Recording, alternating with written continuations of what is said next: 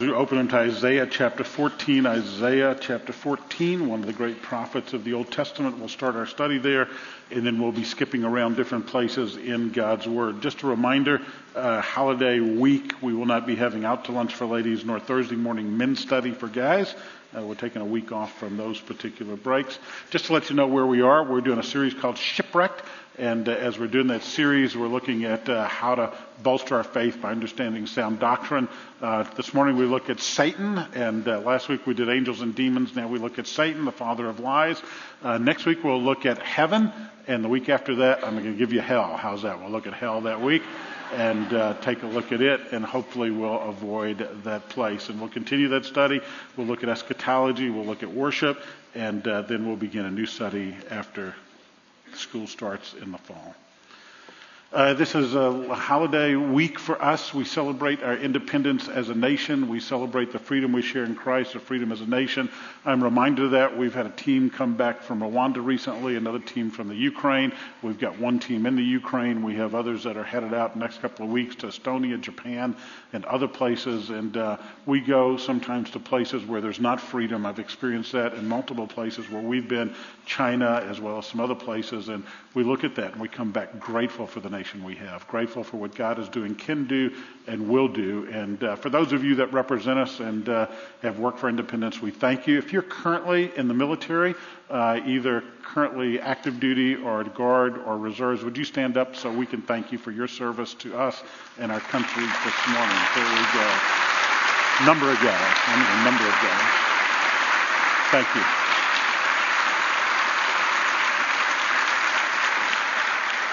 We're grateful for the freedom we have in Christ, grateful for the freedom we have in a nation. We can walk out of this building and not fear anything other than the one we're going to talk about this morning, who is the monster of the deep.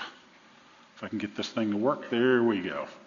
The monster of the deep. Many sailors have stories of sea monsters they've encountered. It seems most of these encounters are the figment of fertile imaginations or delirium from too much rum, one or the other. But the best known sea monster is whom? Who's the best known sea monster today? Yeah, the Loch Ness Monster. If you Google up Loch Ness Monster, there are 3.8 million, 3,800,000 websites that will teach you about the Loch Ness Monster. I found some pictures actually and decided I want to go to Scotland and see for myself after looking at these pictures. But uh, that's Nessie as known as he's known, he or she is known in Scotland. How many of you believe the Loch Ness Monster is true? Let me see your hands. Okay, I was going to sell a piece of property to you in Louisiana, but uh, guess that's not the case. I mean, when you, you, look at the Loch Ness monster, you know it's just a figment of fertile imaginations. Monsters are things that every kid fears and most adults laugh at. But there's one that's after you. There's one that's after you today. He's a monster of the deep. It's a monster that's very real who has unleashed his attack upon our world a long time ago. His name is Satan. This monster is known by many names. He's known as the father of lies. He's known as the accuser of God's people. He is known as the tempter. He is known as a lion seeking to devour us. Whenever I teach on Satan and his demons, I always use a quote by C.S. Lewis. C.S. Lewis says this, there are two equal and opposite errors into which our race can fall about demons. One is to disbelieve in their existence. The other is to believe and to feel an excessive and unhealthy interest in them. They are equally pleased by both errors. You see, there are two extremes when it comes to Satan and his demons. Last week, Chase preached on angels and demons. I'm going to focus on Satan today. But the reality of it is there are two unhealthy extremes, and we tend to be extremists in life. One is to become fixated upon Satan and his demons. And when that happens, the scripture tells us in Hebrews 12, 1 and 2, our eyes are not to be fixed upon Satan and his demons. Our eyes are to be fixed upon whom? Upon Jesus, the author and finisher of our faith. Now, the flip side of that, the other extreme, is when we walk around saying, Satan, demons, what, what, are you talking about? We don't, we don't believe in that. We live in a scientific era, a technological era. We know that those things aren't true. People are going to laugh at me as a scientist if I go and say, hey, there, there's a guy named Satan. He exists and he turns against us. The reality of it is we see a battle between good and evil all the way back from the garden, actually prior to that, when Satan fell, and we recognize this battle has continued, is continual, will continue all the way up until the time we're catapulted into eternity. This world ends, and a new heaven and new earth is formed, using part of what's here and also the eternal home that we'll have in heaven. Bilbo Baggins, that great theologian from The Hobbit, says it's never wise to leave a live dragon out of your calculations, especially if it lives close by. He's right. But too often we leave this dragon out of our calculations, a sea monster. We need to beware and we need to be wary of the monster of the deep. We need to beware and we need to be wary of this monster of the deep. You remember the story of a guy who was not afraid of Satan? I've used this before. A few minutes before the church service started, the townspeople were sitting in their pews and they were talking. Suddenly, Satan appeared in the front of the church. Imagine if that happened here. There's a mad scramble to get out. People are trampling one another. They're frantic. They're screaming. They're hollering. But in about the third row is an elderly gentleman who didn't budge. He just kept sitting there. Everybody else has fled the building. He's sitting there calmly oblivious to what's going on. So Satan walks right up to him, points his finger and says, Don't you know who I am? Yep, sure do. Aren't you afraid of me? Nope, sure ain't. Don't you realize I could kill you with a word? Don't doubt it for a minute, said the old man. Don't you know I could cause you profound, terrifying agony? Yep. You're still not afraid of me? Nope. Satan was perturbed and said, Well, why aren't you afraid of me? The man calmly replied, Been married to your sister for 48 years.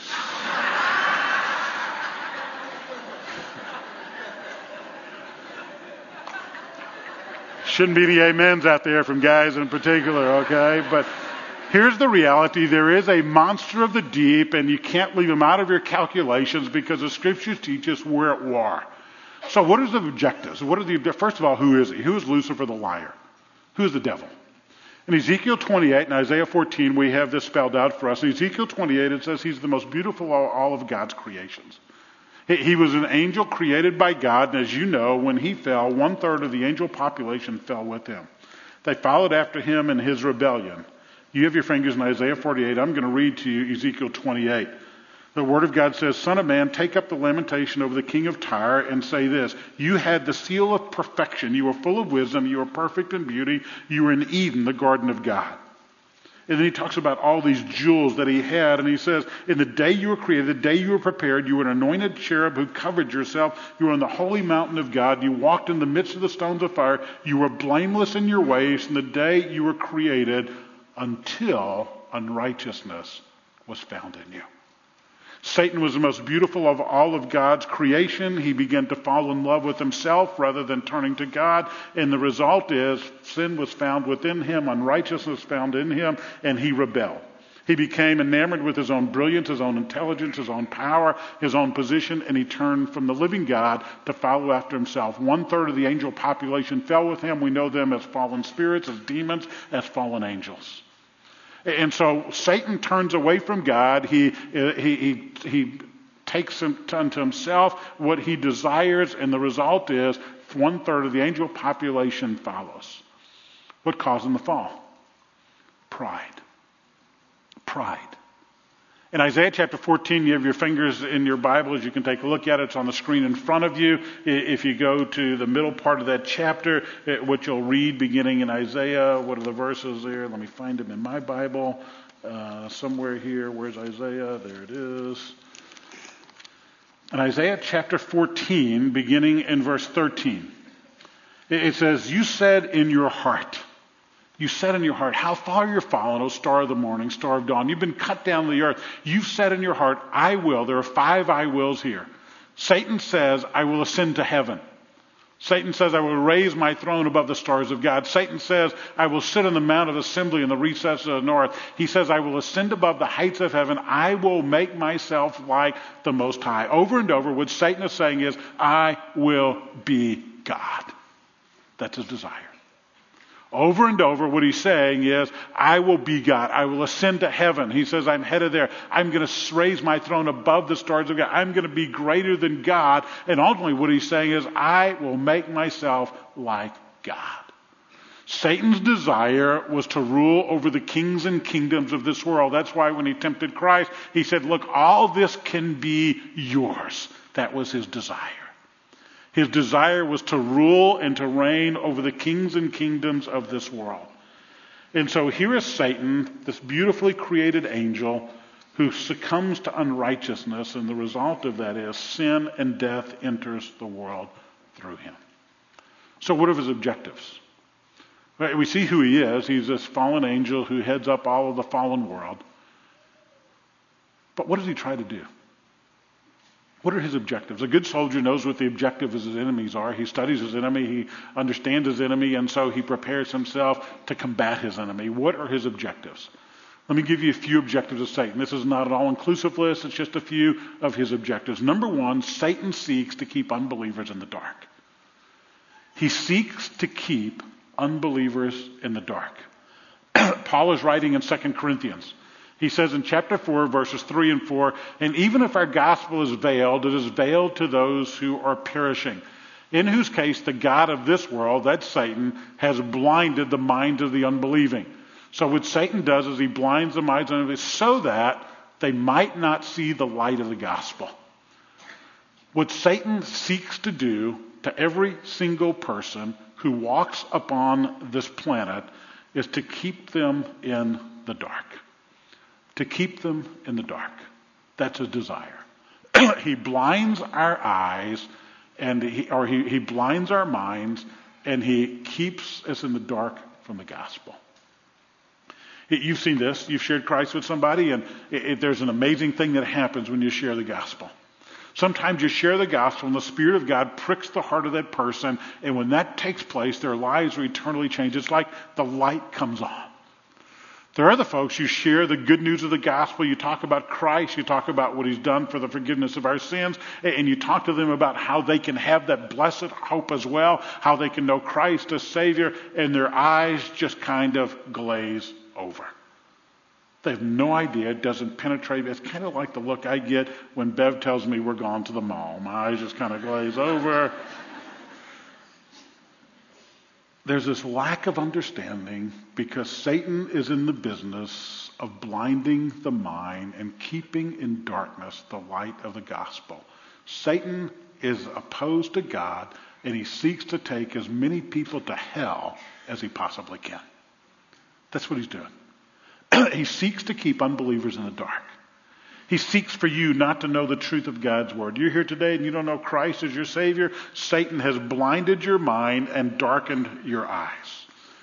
Now, I've got good news for you. You can overcome that. You can overcome that by trusting Christ as your Savior today. You can overcome that stronghold of Satan. Your, your, your mind can be enlightened and your eyes can have light. Your heart can have light if you trust Christ as Savior. And by the way, never give up on somebody. Few years back, I was reading the Dallas Morning News. I was reading Dallas Morning News. I read an article about this guy. Uh, this guy's name is Ben Holcomb. Ben Holcomb in 2001 was the oldest man alive on our planet. He was from Oklahoma. He was in a nursing home in Oklahoma City. He was 111 years old. Pretty amazing. He was asked by a reporter, he said uh, in Dallas Morning News, said, what do you account for your longevity? He said, well, we got in early, we worked real late, and uh, at 111, he said, I've been in pretty good shape until about six months ago. 111. Pretty amazing. Here's what got my attention, though. His son, who was 85 years old, was a godly man. So if you got an 85 year old son, you're old, you're still alive. Here's my boy! Of course, he couldn't have patted him on the back. He get his hand that high. My boy. But here's what caught my attention. Here's what caught my attention. 18 months earlier, Mr. Holcomb gave his life to Christ. reporter asked him about that. He said, I heard you now are a different man. And he answered and said, Yep, I just decided it was time to get my life right. I need the Lord. I needed to get saved. I didn't know how much longer I would have. 109 years old. I knew what was needed, and so I did it. 109 years old. Somebody been praying and praying and praying for somebody. Don't give up. But also, let me warn you you ain't going to live to see 109. Somebody saying, you know, manana, manana, I'll trust Christ manana. That is the deception of Satan for you to put off what's there. The reality of it is less than 1%, less than 1, less than 0.1% of all the people in the world will live to see a 105 or older. That's it. Google this week. So don't wait until you're 109 and say, well, time for me to get saved right now, Bubba. Because by 105, 109, you're going to be gone.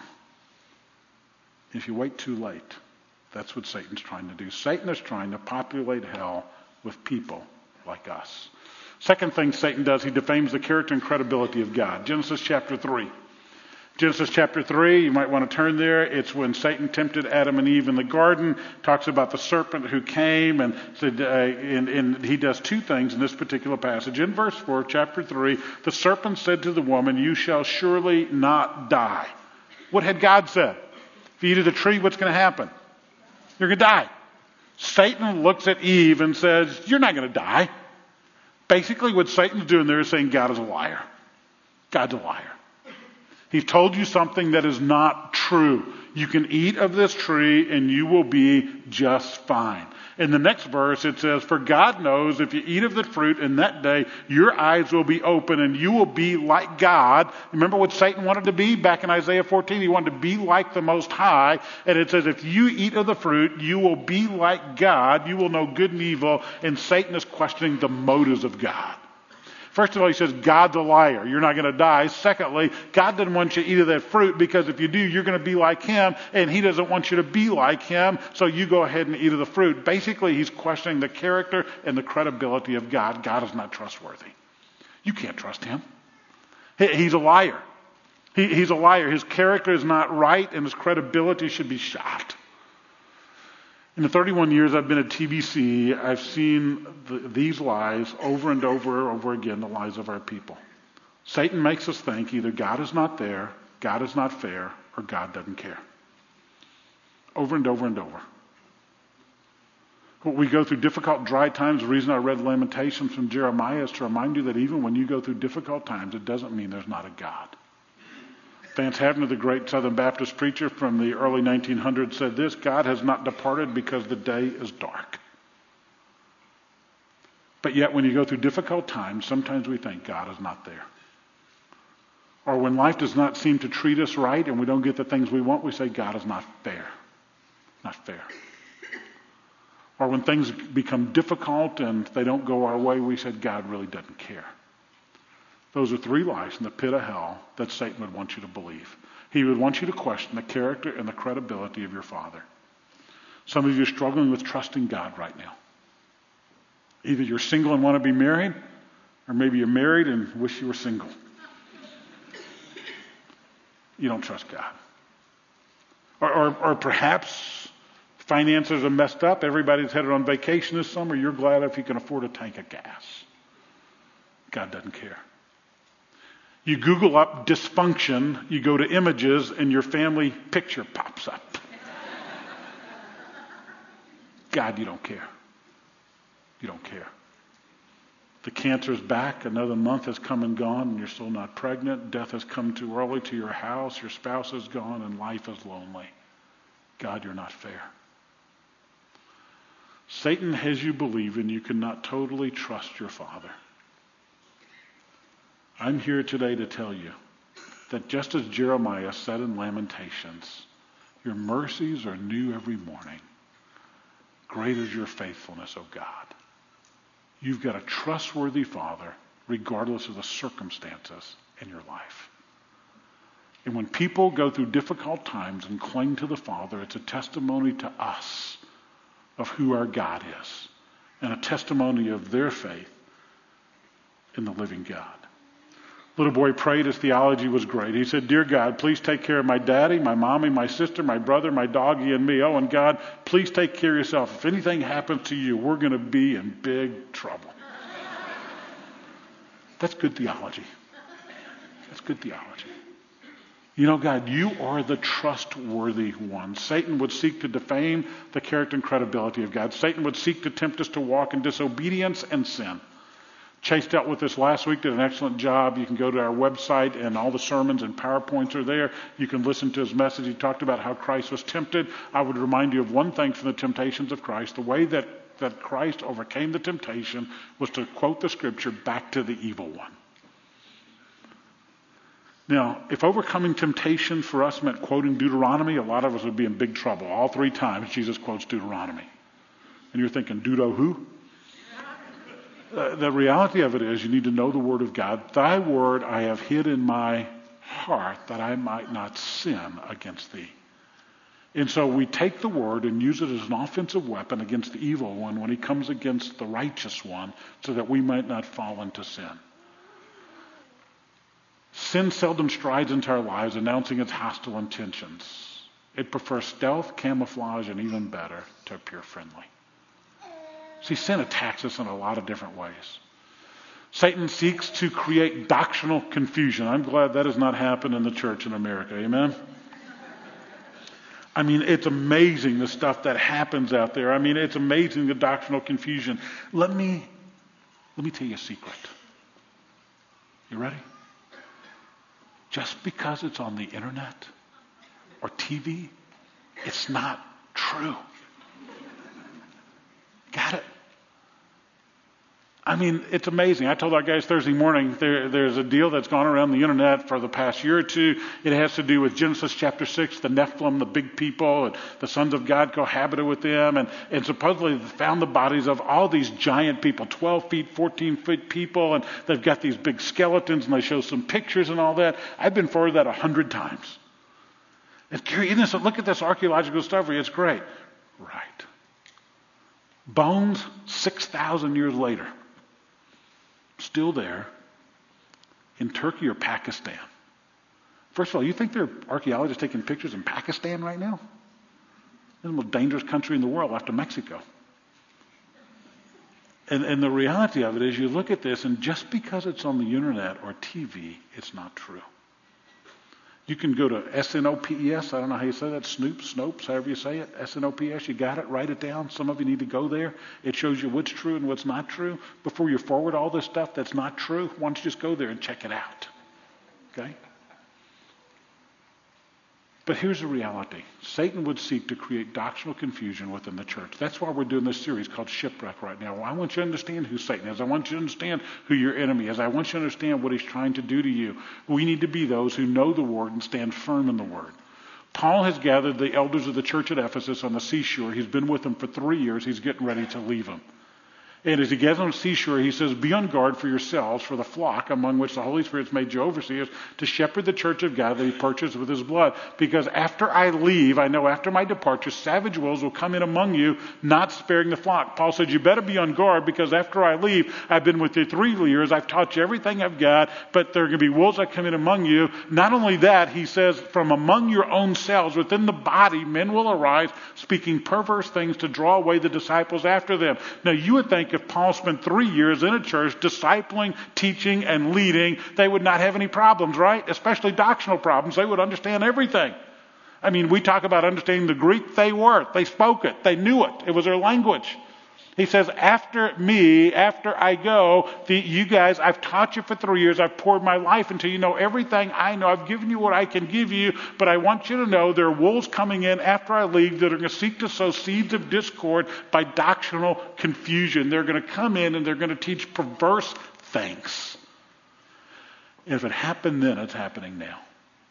One of the worst doctrines out there is health and wealth. You know, this belief that if you're walking with Jesus, you're going to be wealthy and you're going to be healthy. That's a great American middle class doctrine. The sad thing is, you go to Africa, you go to South America, you go to Asia, that doctrine has pervaded it because the preachers that they have on TV there are the health and wealth preachers of America, the feel good preachers of America. And the reality of it is, my dear brothers in Ukraine will never have a whole lot of wealth. They are godly, godly men and they're getting fed this bill of goods.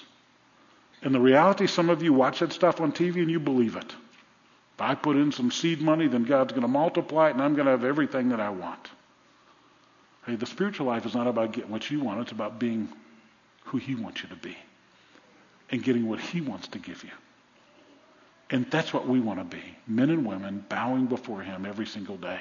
He not only does that, but he seeks to hinder our spiritual service. Paul says, I've wanted to come to you over and over, but Satan has hindered me. How has he hindered your spiritual service?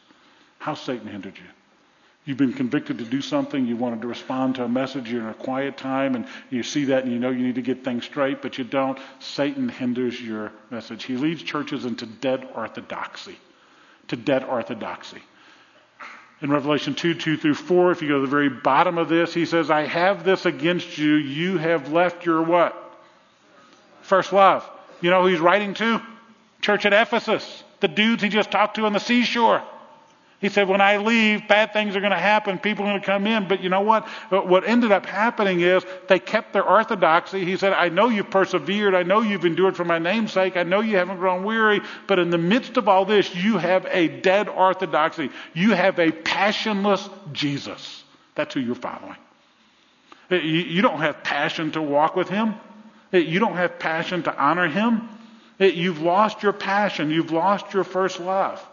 Francis Chan in the book Crazy Love says just to read the Bible, attend church, and avoid big sins is this passionate, wholehearted love for Jesus. Is it?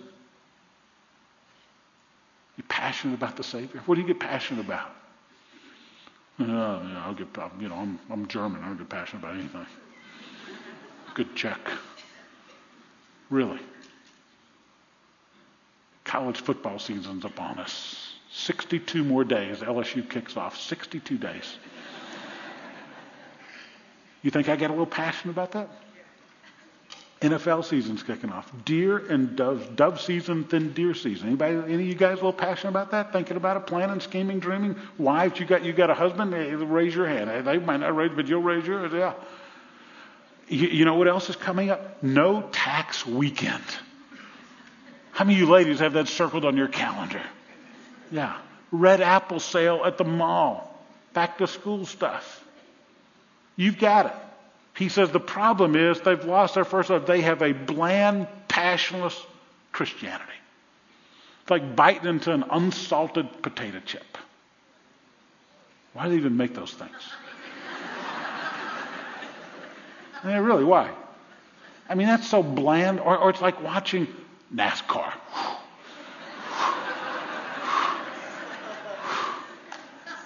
Now, some of you guys, I know you're going to say, Gary, you don't understand. I don't understand. Send me your redneck emails and tell me what it's all about. And well, I love to pick a fight. I just love it. But it's, you know, what, what are you passionate about? Some of you more passionate about watching NASCAR. I mean, it doesn't matter. What do you, you get passionate about something, or you passionate about Jesus? Are you? Do you love spending time with Him? You love worshiping Him? Love being in the Word? Love growing communion with other believers. You see, for a lot of us, our passion is in the past. It's in the past. We used to walk closely. We used to lead. We used to serve. We used to give. We used to spend time alone with Him, but not anymore. Satan wins. His tactics, he's got, I'm going to give you four tactics deception, the great dragon was thrown down, the serpent of old, who you the devil deceives you. Satan seeks to deceive you. He accuses you. He parades before the altar of God and says, The accuser of the brethren is thrown down. He accuses us before God day and night. Satan paces before the throne of God saying, Look at him, look at her, look at him, look at her. He accuses us because of our sin tactic of Satan is to build strongholds in your life. A stronghold, you know what a stronghold is? A stronghold is something that grips you, not something that you control. It's something that controls you. For some, it's a stronghold of anger. For some, stronghold of bitterness. For some, it's an addiction. For some, it's a stronghold of materialism. For some, it's a stronghold of pride. Success, status, it's a stronghold. You've got to be seen a certain way, and Satan has you in his claws. Satan goes on and he seeks to do battle with us. It says we are to destroy every speculation, every lofty thing raised up against God, and take every thought captive. We are not to be part of that stronghold. Finally, he oppresses us. Our battle is not against flesh and blood, but against the spiritual forces of this world. Ephesians chapter 6. Satan would deceive you, he would accuse you, he would have you captured in a stronghold, and he would oppress you every day. So, what do we do with this? What do we do with this? How, how do we respond? You stand against the enemy. You stand against the enemy three ways. In 1 Peter chapter 5, Peter says, Be of sober spirit. You've got an adversary. Be on the alert. Be sober. Be awake. Be alert. You've got an adversary, the devil. He prowls around like a roaring lion seeking someone to devour. Resist him. Stand firm in your faith. Know that the same experiences of suffering are being accomplished by your brethren in the world. He says, You have an enemy. He is real. There's a sea monster of the deep who is after you every single day, so beware. For young people, he'll cause you to, to say, You can't trust your mom and daddy. Why would you listen to them? And for parents to say, look at those kids. For a husband to say, yeah, that wife, you deserve better than that. For a wife, it's, your husband, look at what he does. Look at the way that other man treats his wife. The list goes on and on and on. Three things that stand against him. Number one, respect him. He's dangerous. He's dangerous. He is a roaring lion. We went to a place called Ngorongoro Crater a number of years ago. Actually, I've been twice now, and uh, the first time we went, we watched this pride of lions stalk a zebra. If you go to National Geographic or Discovery Channel or Animal Planet, you, you, you watch that happen. You watch, that is you right there. That's you. Satan is a lion seeking to devour whom he can. You go to any of those channels, uh, channels, animals, channels. go to any of those channels, watch those animals, and you will see lions that will overcome any. That's why they're the king of the jungle. That's Satan. Peter says Satan is a lion seeking whom he may devour. Whom he may devour. Recognize him, he's devious. He's devious.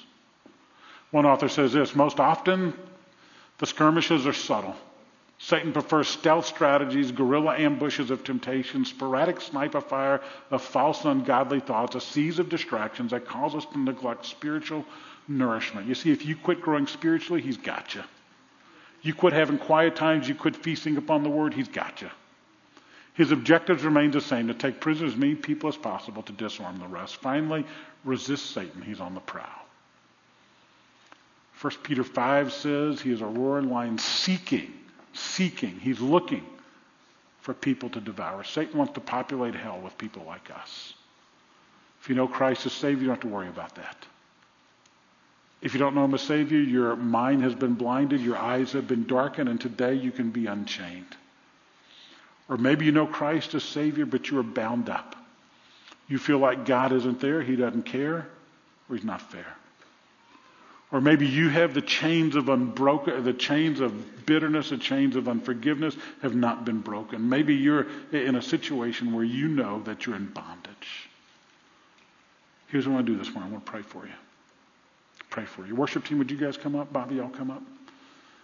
I want to pray for you. These guys are going to sing a song. As they sing that song, I want to pray for you. Bev and I will be down here. We'd love to pray with you. You're in bondage, want to be freed. You don't know Christ, want to know Him. Maybe you recognize that uh, you have been attacked and you want to overcome that attack. Let us pray for you. We'll pray with you. We'll pray for you.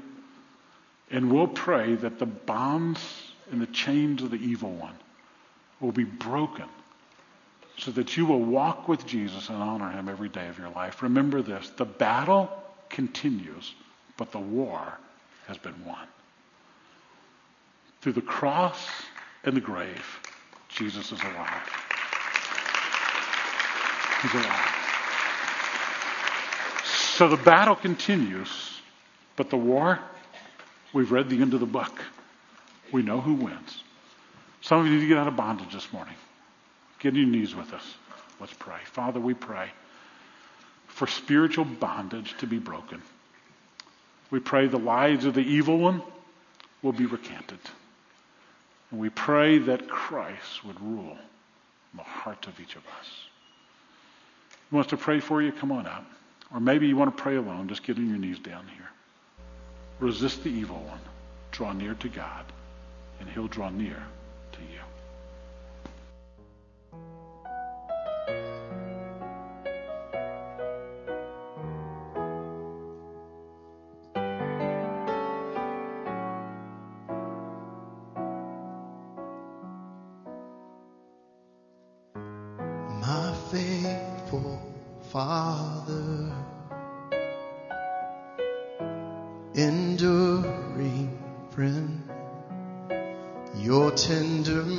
mercies lie a river with no end. It overwhelms me, covers my sin, and each time I come into your presence, I stand in wonder once again. Your grace still amazes me. Your love.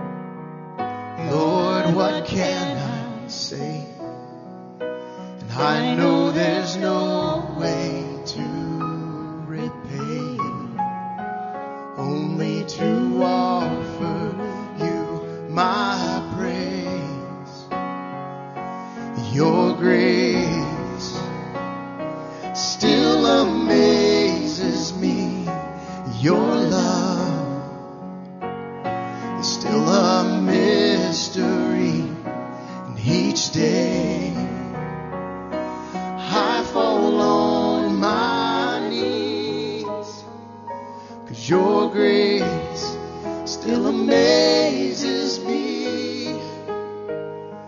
Your grace still amazes me.